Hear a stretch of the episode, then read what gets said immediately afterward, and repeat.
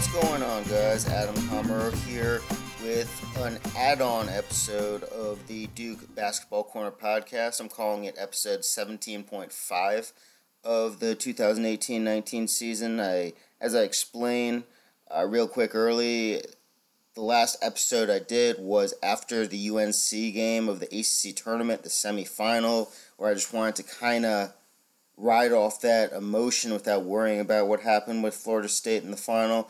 But Duke did win, and it didn't quite fit with the uh, the discussion didn't quite fit with the bracket podcast I did with uh, Jordan Livingston, who was kind enough to join me. So I took uh, the segment out of that and put it in here, so it just adds a little on. Um, only about 15 minutes, but I think it is important to not let the uh, an ACC tournament win championship just kind of slide on by or include it with a bracket real quick. I wanted it on its own terms, so I thought uh, this would just be nice to add on as episode 17.5 of the uh, 2018-19 Duke Basketball Corner podcast. Check out the bracket preview and everything else I will be doing this postseason for Duke as hopefully they keep on advancing, keep on listening, and uh, I will keep delivering.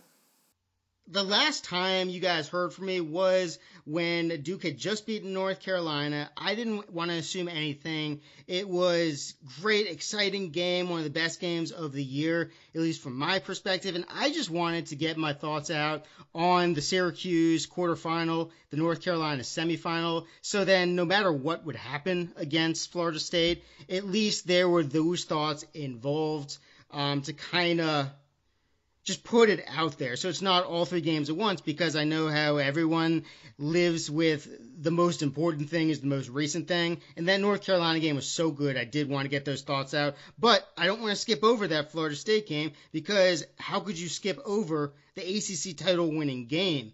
And I thought it was just fascinating how Duke pretty much played the same game three straight days. Obviously, not exactly, but there were so many similarities about starting out with really poor transition defense, uh, some uh, really lackadaisical turnovers, and some stuff. I mean, they were so talented that they were obviously able to stay in it. But the other team was really playing really well. And by the other team, I just mean all three opponents. But by the end, they were able to really um, kind of impose their will. Obviously, North Carolina is so good they couldn't quite put them away. But what were your thoughts you can say about Florida State, about the about just all three games in general? Because I was so impressed with just the way we take it for granted how four freshmen are just carrying the entire load, and we just expect it, like stuff that they've never been through. Where it's like, oh, they can handle it, they're good, they're draft prospects, they were highly ranked. That has nothing to do with it. They're human beings. So I couldn't have been more impressed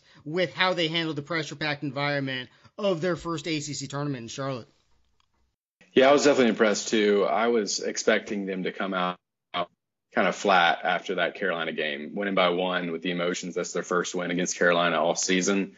Uh, Zion's back. Uh, I didn't expect them to play necessarily that well. We know Florida State has athletes, they've got size. So it's kind of a tough uh, team to play, especially when they shuttle in nine, ten guys in the rotation. I think they played 11 um, in the game, and uh, Duke sticks to seven, especially with Bolden out.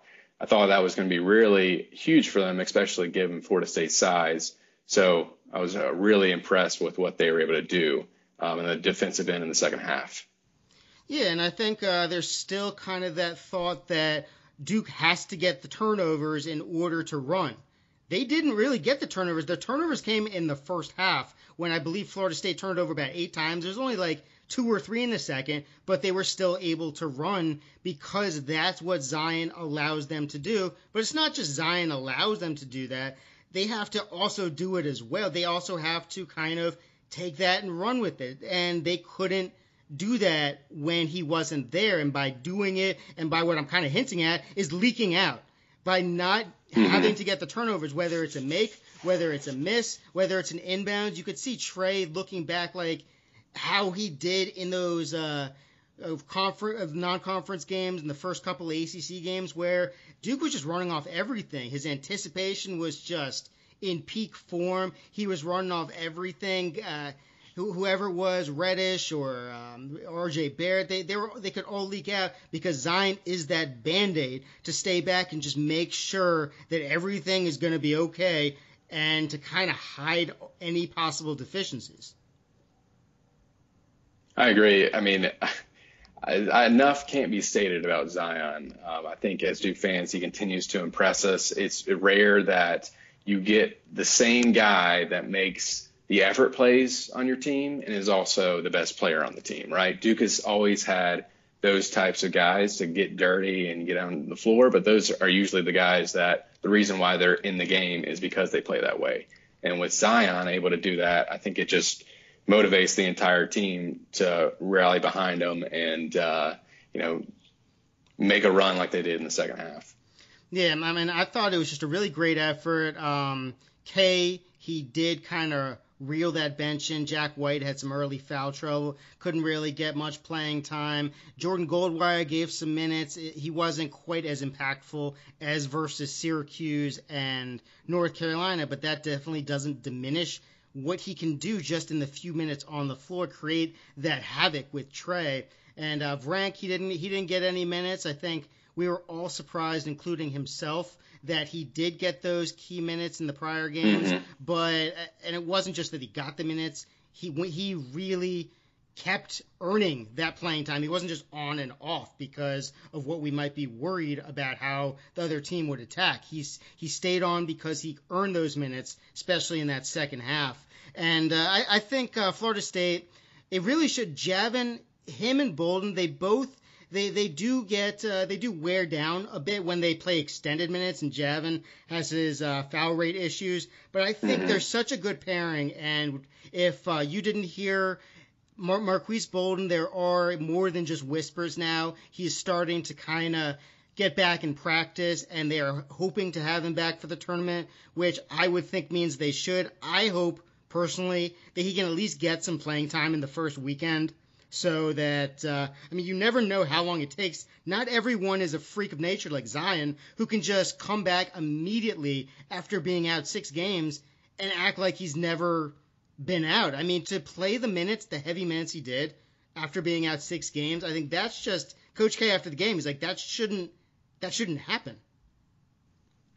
No, it shouldn't. And I agree with you. I, I'm really optimistic about Bolden after today's reports. Uh, I think it was Wiseman that was the first report that Bolden was um, practicing uh, with the team, and I think that means limited minutes this weekend. When you don't want to take these you know games for granted, but um, it certainly looks like they should be able to get to the second weekend. Um, you know, ease them in and then have them ready for next weekend. You know, that would be ideal for me.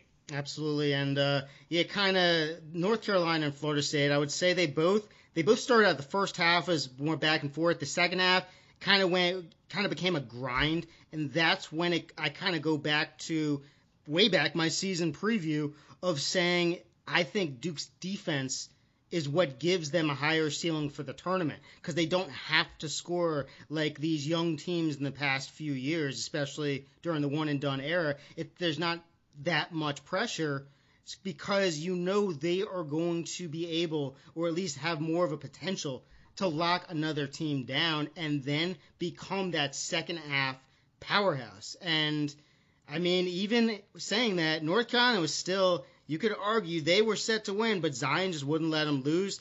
It's not just Zion, it's everyone, but he is absolutely the difference maker. So, is there any uh, last thoughts you want to add about the ACC tournament before we move on? Yeah, I do. Um, I think Jordan Goldwire is really who has kind of made me, uh, I guess, think about their ceiling in that way. Um, I they've they've been very good on defense all year, but when he came down, when he came in and uh, shut down Cam Johnson um, in that UNC game, it was it was really a difference maker. And I have my doubts about how he fits in with the team um, right now, just because of you know they need space so they can drive and they they can cut and they can um, get the ball inside where they've really excelled this year. Um, and with Jordan out there, along with Tre, it seems like teams are really um, playing off those those guys. Especially so, it was it was one thing when we've got one guy in there, Tre, and now we've got Jordan in there with Tre, and so it seems like teams are really just packing it in, which could mean some trouble on the offensive end um, in the half court. But I do think that the way he plays defense and is able to shut a guy down, um, I think it, it, warrants him being out there. And so I've re- been really impressed with the way he played in, in all three games. Yeah, I mean, it's a give and take. I mean, right away when Duke was on their Canada trip, I noticed. I, I actually looked back, and that's why I kind of, even though I tweet a lot of stuff nobody pays attention to, because I just tweet everything that happens during the game, anything that comes to my mind. It's really fun to kind of look back on that. I remember last year, I was looking back at just random comments I'd made throughout four years of Grayson Allen's floater.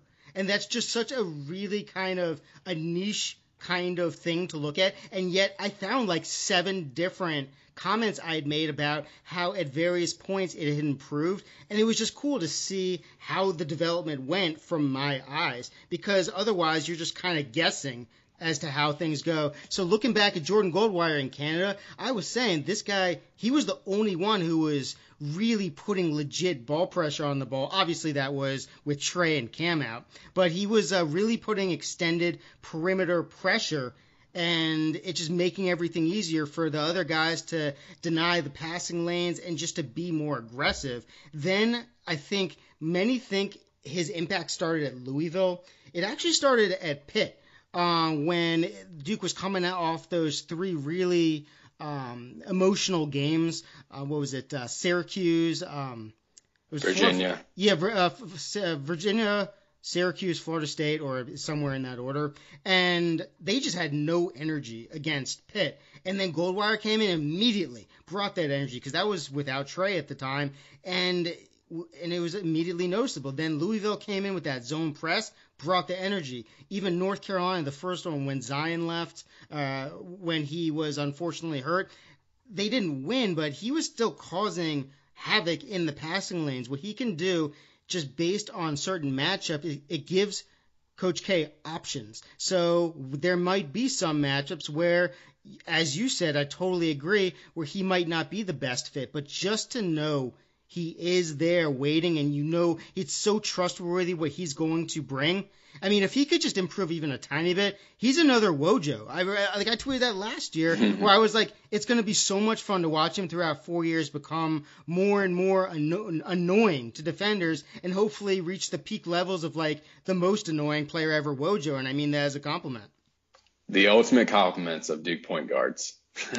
Yeah, especially Wojo. I mean, Wojo, he was there to be a leader and to play defense.